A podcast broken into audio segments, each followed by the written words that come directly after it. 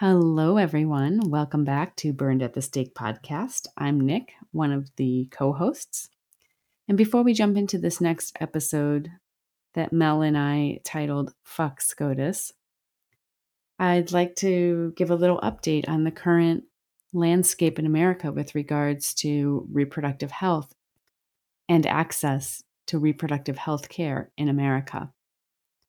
Since the June 24th 2022 ruling in Dobbs versus Jackson Women's Health Organization, the ruling that overturned over 50 years of established law in America regarding women's access to vital health care.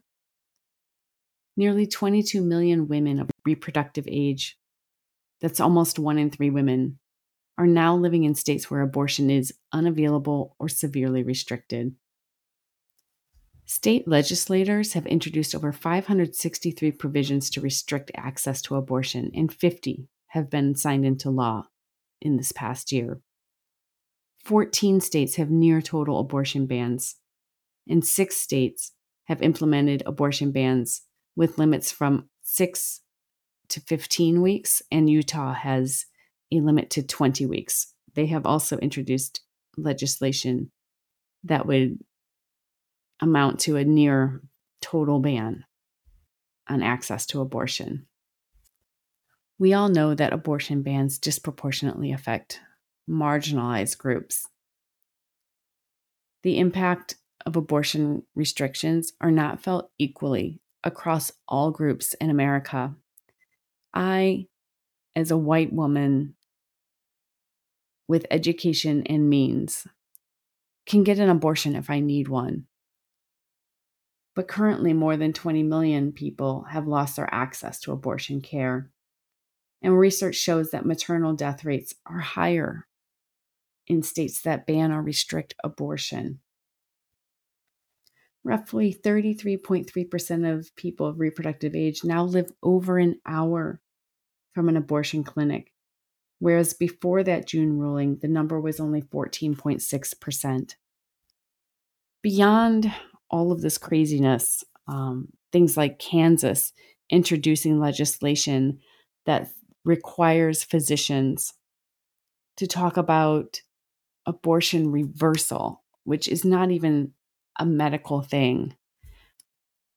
And other states, such as Ohio, who are seeking to change their constitution because their anti abortion legislation was found to be unconstitutional in their state beyond all of this maneuvering that's going on, this political maneuvering that's happening out there, there's been another shift in the anti abortion movement regarding the language that's being used. The anti abortion movement, because they know that Americans want reproductive rights in this country and want people to have access to abortion care have pivoted and decided to start working with the words that we use when talking about abortion bans. The anti abortion movement is now seeking to use language to soften and win over people that they can't win over by being transparent. Instead of using the word ban, they would like to replace it with a national standard or a national consensus. So instead of a 15 week ban, they want the, the conversation to change to 15 week national standard. It's gross and it's wrong. These are bans, and we know that. And in addition, let's talk a little bit about everything else that has gone haywire since this overruling and overturning of Roe v. Wade. In 2023, anti trans bills are continuing to be introduced at an alarming pace in this country. 560 bills in 49 states have been introduced into legislation. 79 of those have passed. 352 are currently active, and only 129 have failed. We've seen a reversal in affirmative action. We've seen our rights being stripped away. Supreme Court ruling by Supreme Court ruling, and it has got to stop. I could go on for much longer, giving you update after update after update, but not all of the news is bad. There have been bills introduced into state legislators to improve abortion access and to protect abortion access. In 2022 and 2023, states such as Colorado, New Jersey, Minnesota have passed laws with affirmative language to protect our reproductive rights, including abortion access. There are ballot initiatives to protect abortion. A majority of Americans, over 64%, believe that abortion should be legal in most or all cases and the ballot initiatives across the country have reinforced this. In November of 2022, three states enshrined abortion rights into their state constitutions in California, Michigan, and Vermont. So there is some hope on the horizon. And if we just get out and use our voices and use our vote, we can stop this madness. So, without further delay, let's go ahead and jump into Mel and I and our emotional reaction in the days following the overturning of Roe v. Wade. Devil on my left, devil on my right. What if life isn't black or white? I'm a wild,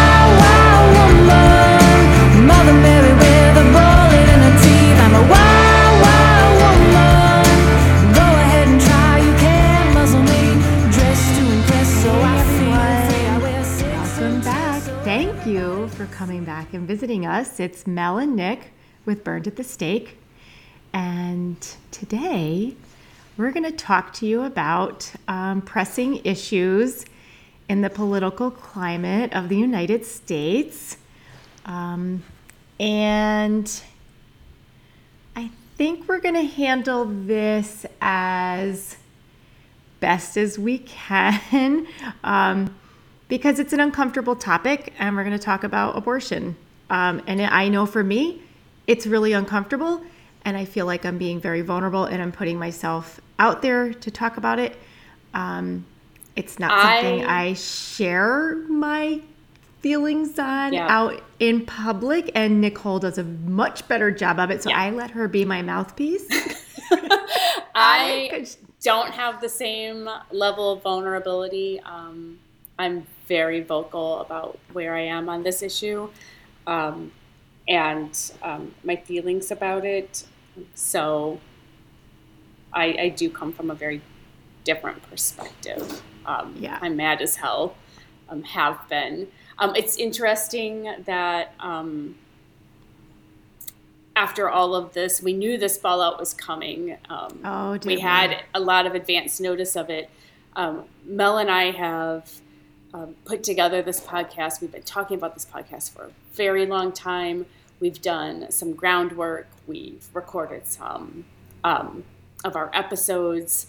Um, and then we've just kind of sat there with this whole podcast, not putting it out there in the world um, and just letting it kind of simmer. And when the ruling came down, that we all knew was going to come, um, it reawakened in us in a very deep way our commitment to this podcast and our commitment to um, to to women and serving women and giving women a voice. Like, it really brought us back to the foundation of why we started this whole idea of the podcast, which was to give midwives a voice and to give women a voice. So, um, a little bit right. different for me in terms of um, I was already very, very um, visible with my my feelings on the the issue, um, but I feel like Mel is waking up a little bit I, in terms I, of. I do want to say that um, trigger warning, I guess, probably we should say, because we're two um, women who feel very strongly about women having this. This is an autonomous constitutional right. Um, and so those are our two backgrounds and our feelings on this. And I do want to say that I am open to dialoguing and having the discussion with others because I feel that the that's if it's able to happen from the right place and you're coming and you want to be curious, then okay, you know. But I do, um, like I said, it's uncomfortable, and I live in I live in New York, so for uh, for me, I've never known anything different. This is like always, and at 49 years old, you know, I was born in 72. Roe v. Wade was 73, right? So we grew up in an atmosphere of this is your right. You have this available to you if you need it. Um, and so I do want to say that for me, um, I tend to keep my political views a little bit closer to my heart, although everybody knows I'm a left leaning tree hugger. so, um, so anyway, but I, so I'm going to just do a little backstory on this. So I had no idea the ruling came down and I texted Nicole and Lisa that day, um, something obscure, something totally, it was, although it was along the same lines, and I'm not going to get into that story. We're not going to get into the story, but it was story that really affected It was very relevant. Relevant, correct. And so I don't want to, yeah. So there are some things that need to stay private on this podcast, and that will be one. Um, and so, you know, we had a, and they thought that I was texting a, about that relevant story and that it was all, you know, everything was good. And B, they thought I knew about the ruling and they were texting about it. And then there is something came in and I went, wait, hold on. The, did you guys see this? And they were like, oh, yeah, we thought you knew. And I was baking pies. And I started to bawl. Like I was sobbing in my kitchen. Um, and and my gut reaction right away was in in a swell in a, in a signature on a line from the Supreme Court of the United States they completely relegated me and put me in my place as a woman to a second class citizen with no rights. And and man i was just like and i was so angry so angry because I, as a privileged white woman with money, can get an abortion whenever I want one. I'm just putting this right out there. I also live in a state where this is available to me. Who this is going to affect are already the women who are struggling, the women who are living in abusive relationships that don't have the means and don't have the bravery and the courage and to to break it's just the the brown and the black women. And it just oh it all the way around. And then I said to myself too they're not going to stop here. And by saying there I mean the, the SCOTUS and FU SCOTUS. Um, so and and I'm like they're gonna keep coming. They're gonna keep coming and taking um, and I, oh, I was so angry, and I'm still so angry. Um, and then my, you know, my son was like, I walked out and I'm crying, and he was, he was the only one in my house who asked me about it, um, and and said, you know, wow, mom, I, this is this is really tough shit, you know. Um, and then it hit me that as a midwife who will support women in their what they need for them as a woman, um, I become a target. And that is a really scary feeling to know that I could be in a clinic one day working and somebody could come in and decide to take me out. Um, so there's there's a lot of emotion in this for me, all the way around as a woman, as a midwife, um, as a nurse practitioner, as a as a mother, um, and so I we need to address it. And I and I, like I said, I'm I'm open. That's the kind of person I am. I'm open to hearing dialogue, but I need it also to be come from people who are able to be curious and open as well, because I think that's the only way that we're going to be able to. We've lost a lot of that in the United States where we can't even have conversations with each other. So, um, Nicole told me she was going to let me do all the talking. And I am because I, um, there are a lot of things I'm willing to have a dialogue about um, and be open to at this juncture where the power shift has been oh, God, so um, disrupted and um, and women have been left in in a place where their destiny is being determined by old white men i'll say it old white men and the structure mm-hmm. that supports old white men thinking um, i'm less open at this point in time. Um, I do strongly believe in common ground. Mm-hmm. I absolutely believe in common ground. But in terms of having a discussion so I can better understand your perspective, I don't feel like that's necessary. I feel like I'm actually very well educated on the other perspective of this issue.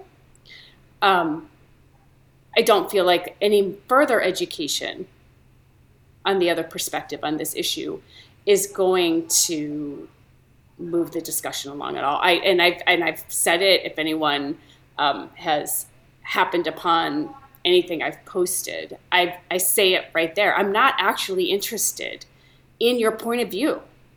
I'm not interested in changing your mind. I don't care to change your mind. What I want specifically is for me to be able to make healthcare decisions mm-hmm. with my patient. I don't mm-hmm. I don't want to change your mind. I don't even understand why changing your mind is a goal. It's not. It's not, and I agree with you on that. With the, there's no, I, the, maybe I misspoke or whatever, but I don't. Also, that's not a goal of mine either. Um, but I I want to be able to provide care as a midwife to my patients, like informed consent shared decision making with women. That's about healthcare procedures. About healthcare procedures, right? And that has been ripped away from us. Yeah, I'm angry from a provider standpoint, like yes. in a way that I've not been angered before. And there's lots of things in midwifery that yeah. anger me about the way healthcare is is done, right?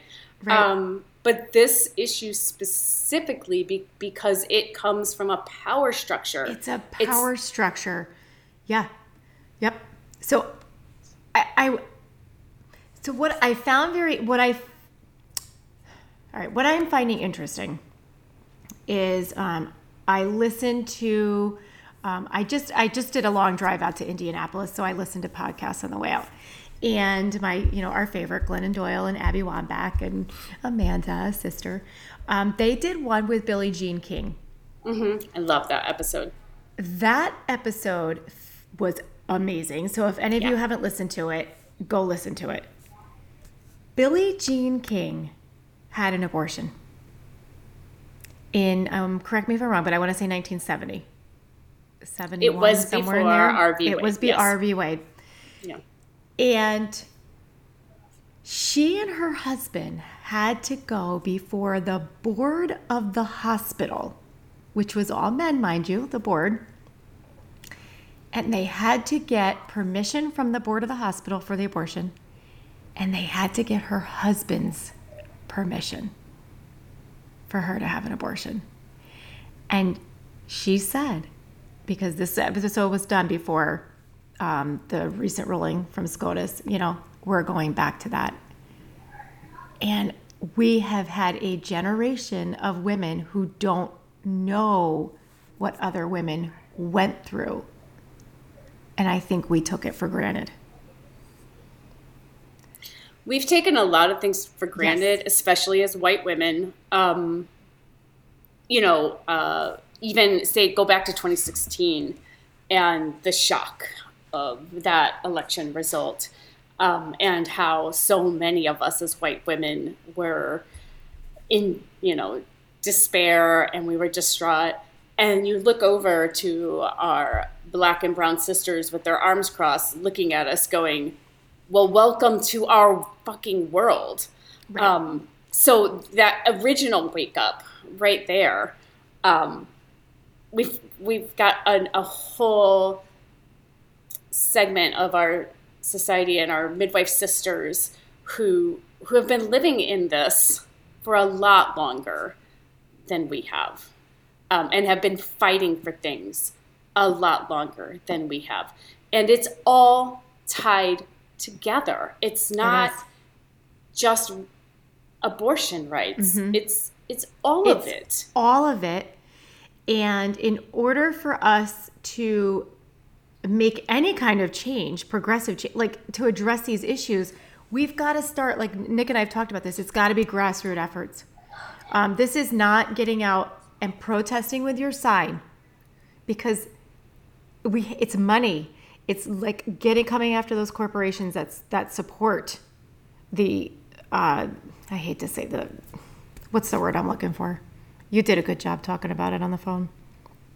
Oh my goodness, a conversation we had weeks ago. Yeah, um, it's, it's but grassroots. But it is, you know, it's like it is like grassroots, and it's it's voting rights, and it's, it's and it's and not it's, re-electing the people yes, who are yes. in support of the current structure. Um, it's the corporations the- who give their money mm-hmm. to the people who are in support of this, the current structure. So, sure, a corporation can come out and say how they're against the ruling and that they're going to help their employees obtain the abortion, but who are they giving their campaign contributions to? Are they, mm-hmm, on the one mm-hmm. hand, helping you get your abortion right. should you need it, um, but also keeping the people who are going to um, not codify it right. in, in in power. So it's a complex I, issue. It's it so requires complex. thought. Yep. But it it does it is something that we can moving forward energize ourselves to take action for. Yes, it's important to protest, but protesting in the streets and attending rallies is not going to result in a single mm-hmm. reversal of any state's anti-abortion laws hitting them in the pocketbook and hitting them in the voting booth will. Yes, yes. The, so the voting booth. Um, again, I'm going to revert back to Glennon Doyle and and Sister did mm-hmm. a phenomenal 40 yes. minute piece on um, the the day after the ruling, and broke it all down, broke it down the history wise, broke it down, and you know, and she's like I hadn't thought of it that way. I and I'm a very intelligent woman and I know history and I know how things go and she really broke it all down about the power and how the voting laws favor obviously the power which we know in certain states, but now it's really going to favor keeping women out of the voting booth. Um, and so uh, there, there's just so much here, so much. And I don't want to like, I want to rise people up and get them angry, but I think we, we we're over the anger and like we have to move forward to where we need to go. Um, and so, uh, do your research, look into it, like where we're gonna. I don't have answers now. I don't. We. I'm kind of. I need somebody to point me in the right direction. Except my money can go to, you know, organizations that are supporting um, women in need that for that and i'll do my part as a provider. Um, and i also i picked up i was just talking to nicole i picked up the book called the scarlet a by katie watson the ethics law and politics of an ordinary abortion. Um, and it's it's pretty heavy it's pretty deep it's taken me a little while to work my way through it. Um, but she she comments in here about the storytelling of the ordinary abortion and that there is still so much stigma around abortion. One in four American women have an abortion. One in four, according to this book. I thought I didn't know that was that high, honestly, and I work in women's health. Um, and she goes on to say that this this it's affected everybody because it affects men, it affects women, it obviously affects children, um, everybody around you. Because if you know you're with a woman who's had an abortion as her partner, that has affected you. Um, maybe your mother had an abortion, so you know every part. There's one in four. There's so much stigma, and we need to start storytelling about it because it's the other i don't want to say the other sides i want to get away from that um, one of the inflammatory arguments that's used is um, oh there's regret there's regret you're going to regret having an abortion and most women don't because it's their right to choose what's right for them at that point in their life. Um, and so this book delves into all this. And so I, I read it and I'm like, okay, wow, that's pretty heavy. I didn't know that. Um, very interesting. And then I got to put it down for a little bit and I got to digest it again because I thought I understood it. I didn't. You know, I didn't understand it uh, to the level that we're at. So again, because as a woman of 49, I've always just taken this for granted. And now I've got to rethink how I'm going to provide care. And, and I live in a state that's easy to get it, yet it's not easy to get it. so. Right. I mean, even when you have legal access to abortion, yeah. it's still hurdles that you need to to overcome and a lot of mm-hmm. them are are stigma based to be honest. But um, the issue really does constitutionally come mm-hmm. down to bodily autonomy. Mm-hmm. Um, and that is our right. Um, it it's isn't hard for some people to get to body autonomy, bodily autonomy, when they're talking about vaccinations or other topics that are similar. Um, and yet, when it comes to bodily autonomy and abortion, suddenly it becomes a different discussion. Mm-hmm. Um, and I'm not sure how um, the argument suddenly shifts so greatly um, in in the minds of those people um, that um, maybe land one place on bodily autonomy for some topics and another for other topics. And that also goes in reverse for the people who are so um, pro choice, but then tend to come down hard on the anti vaxxers. Um, that also is incongruence with bodily autonomy. So there's room for growth for all people on this topic. And I think if we can please make this topic more about the constitutionality of bodily autonomy, that's where you get your common ground. Mm-hmm. Um, and that's yeah. where you get your understanding. Um, when we can stop um, vilifying people who choose yes. not to vaccinate, when we can get states to um, repeal their laws that won't allow children to attend school without vaccinations, um, then I think we can get to a more conversational place on this topic. Um, but so long as we put everything into camps, yep. so just like camps, um, that is where we get so rigidly in our thoughts. Um, the, the concept of bodily autonomy is valid for vaccination. The concept of bodily autonomy is valid for abortion.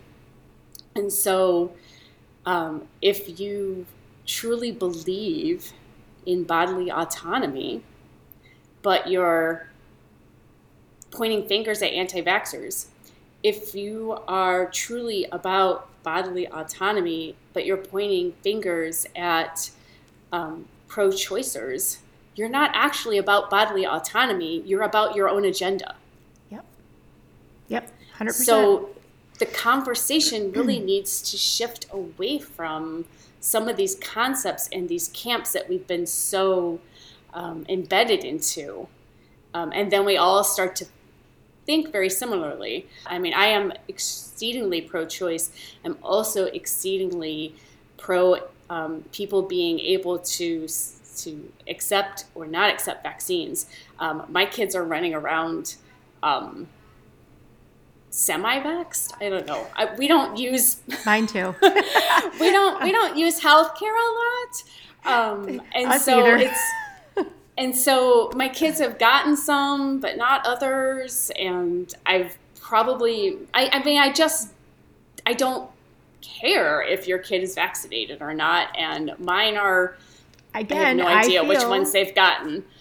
I, I don't um, want to sidetrack this into the vax thing, but like it comes down to bodily autonomy, and you're yeah. informed, and it's informed decision making. Um, so I truly think that the bodily autonomy piece is the piece the where we're going to find yes. the common ground. Um, common ground. Mm-hmm. Um, and that that we'll we have to learn to, to live with the the disagreement in maybe I don't see things the same way as somebody else, but I want them to have the autonomy. Yep. To make the decisions that's best for them I and their agree. body and their family. I um, agree. And then in terms of how we get that played out into actual legislation or mm-hmm. um, all the other things, like yeah, well that's where your voting rights become important. That's where researching where the places you shop and who do they give to. That's where all of that comes into play. Right. So I'm looking forward to whoever's going to head that up to get us a list. Somebody out there. Somebody Somewhere. out there. I'm in grad school again. Research. I don't have time to research yeah. what companies. Research. But there are there are safe lists out there already. There are apps you can put on your yes. phone to yes. to check. Um, there are people out there doing the work There's, for you. So if you do a little bit of digging, you can find what the the political contributions are of the places right. where you go to most frequently. Um, and then sometimes it's it's tough because I mean, grocery shopping wise, I'm in Florida, so you know everybody gives to the conservative candidates, yeah. and I'm gonna have to shop at those places from time to time that um, give to places I don't I'm not I know. It's like with. it's like Nestle for me, you know, with as a lactation consultant, they're so into formula and they're they like are. killing babies in Africa. So it's like like, but you know, sometimes I need a candy bar made from Nestle. So you know, but we did it in the 80s with apartheid. We were yes. able to make a difference with our dollars and where we put our money. And we were able to put pressure on corporations not to do business in South Africa. We have a history of being able to, to do this, and we mm-hmm. just need to do it now. And so I, I want to touch on one more thing before we close this out. Um, my concern as to where we're headed in the future with this, um, because like I said, I think there this is this only the start. I think there's other repeals going to happen, and we've, as of this podcast, you know, the the one of the ones that's being talked about is gay marriage. Um, another one that's being talked about being repealed is the contraception, the right to contraception. So those are two things. But I also have have the states that are trigger laws and they've outlawed, you know, out out and outright banned abortion from five weeks on.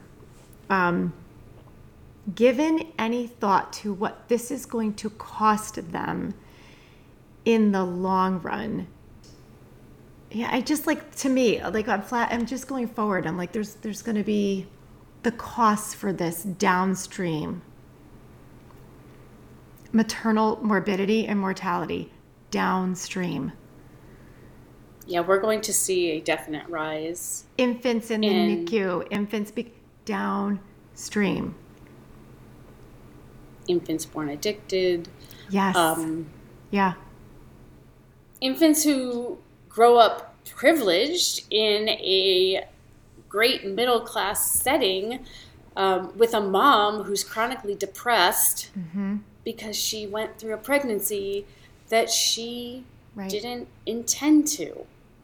Um, this is a women's health That's issue. Women's women health. are already suffering from so much depression, so much anxiety, right.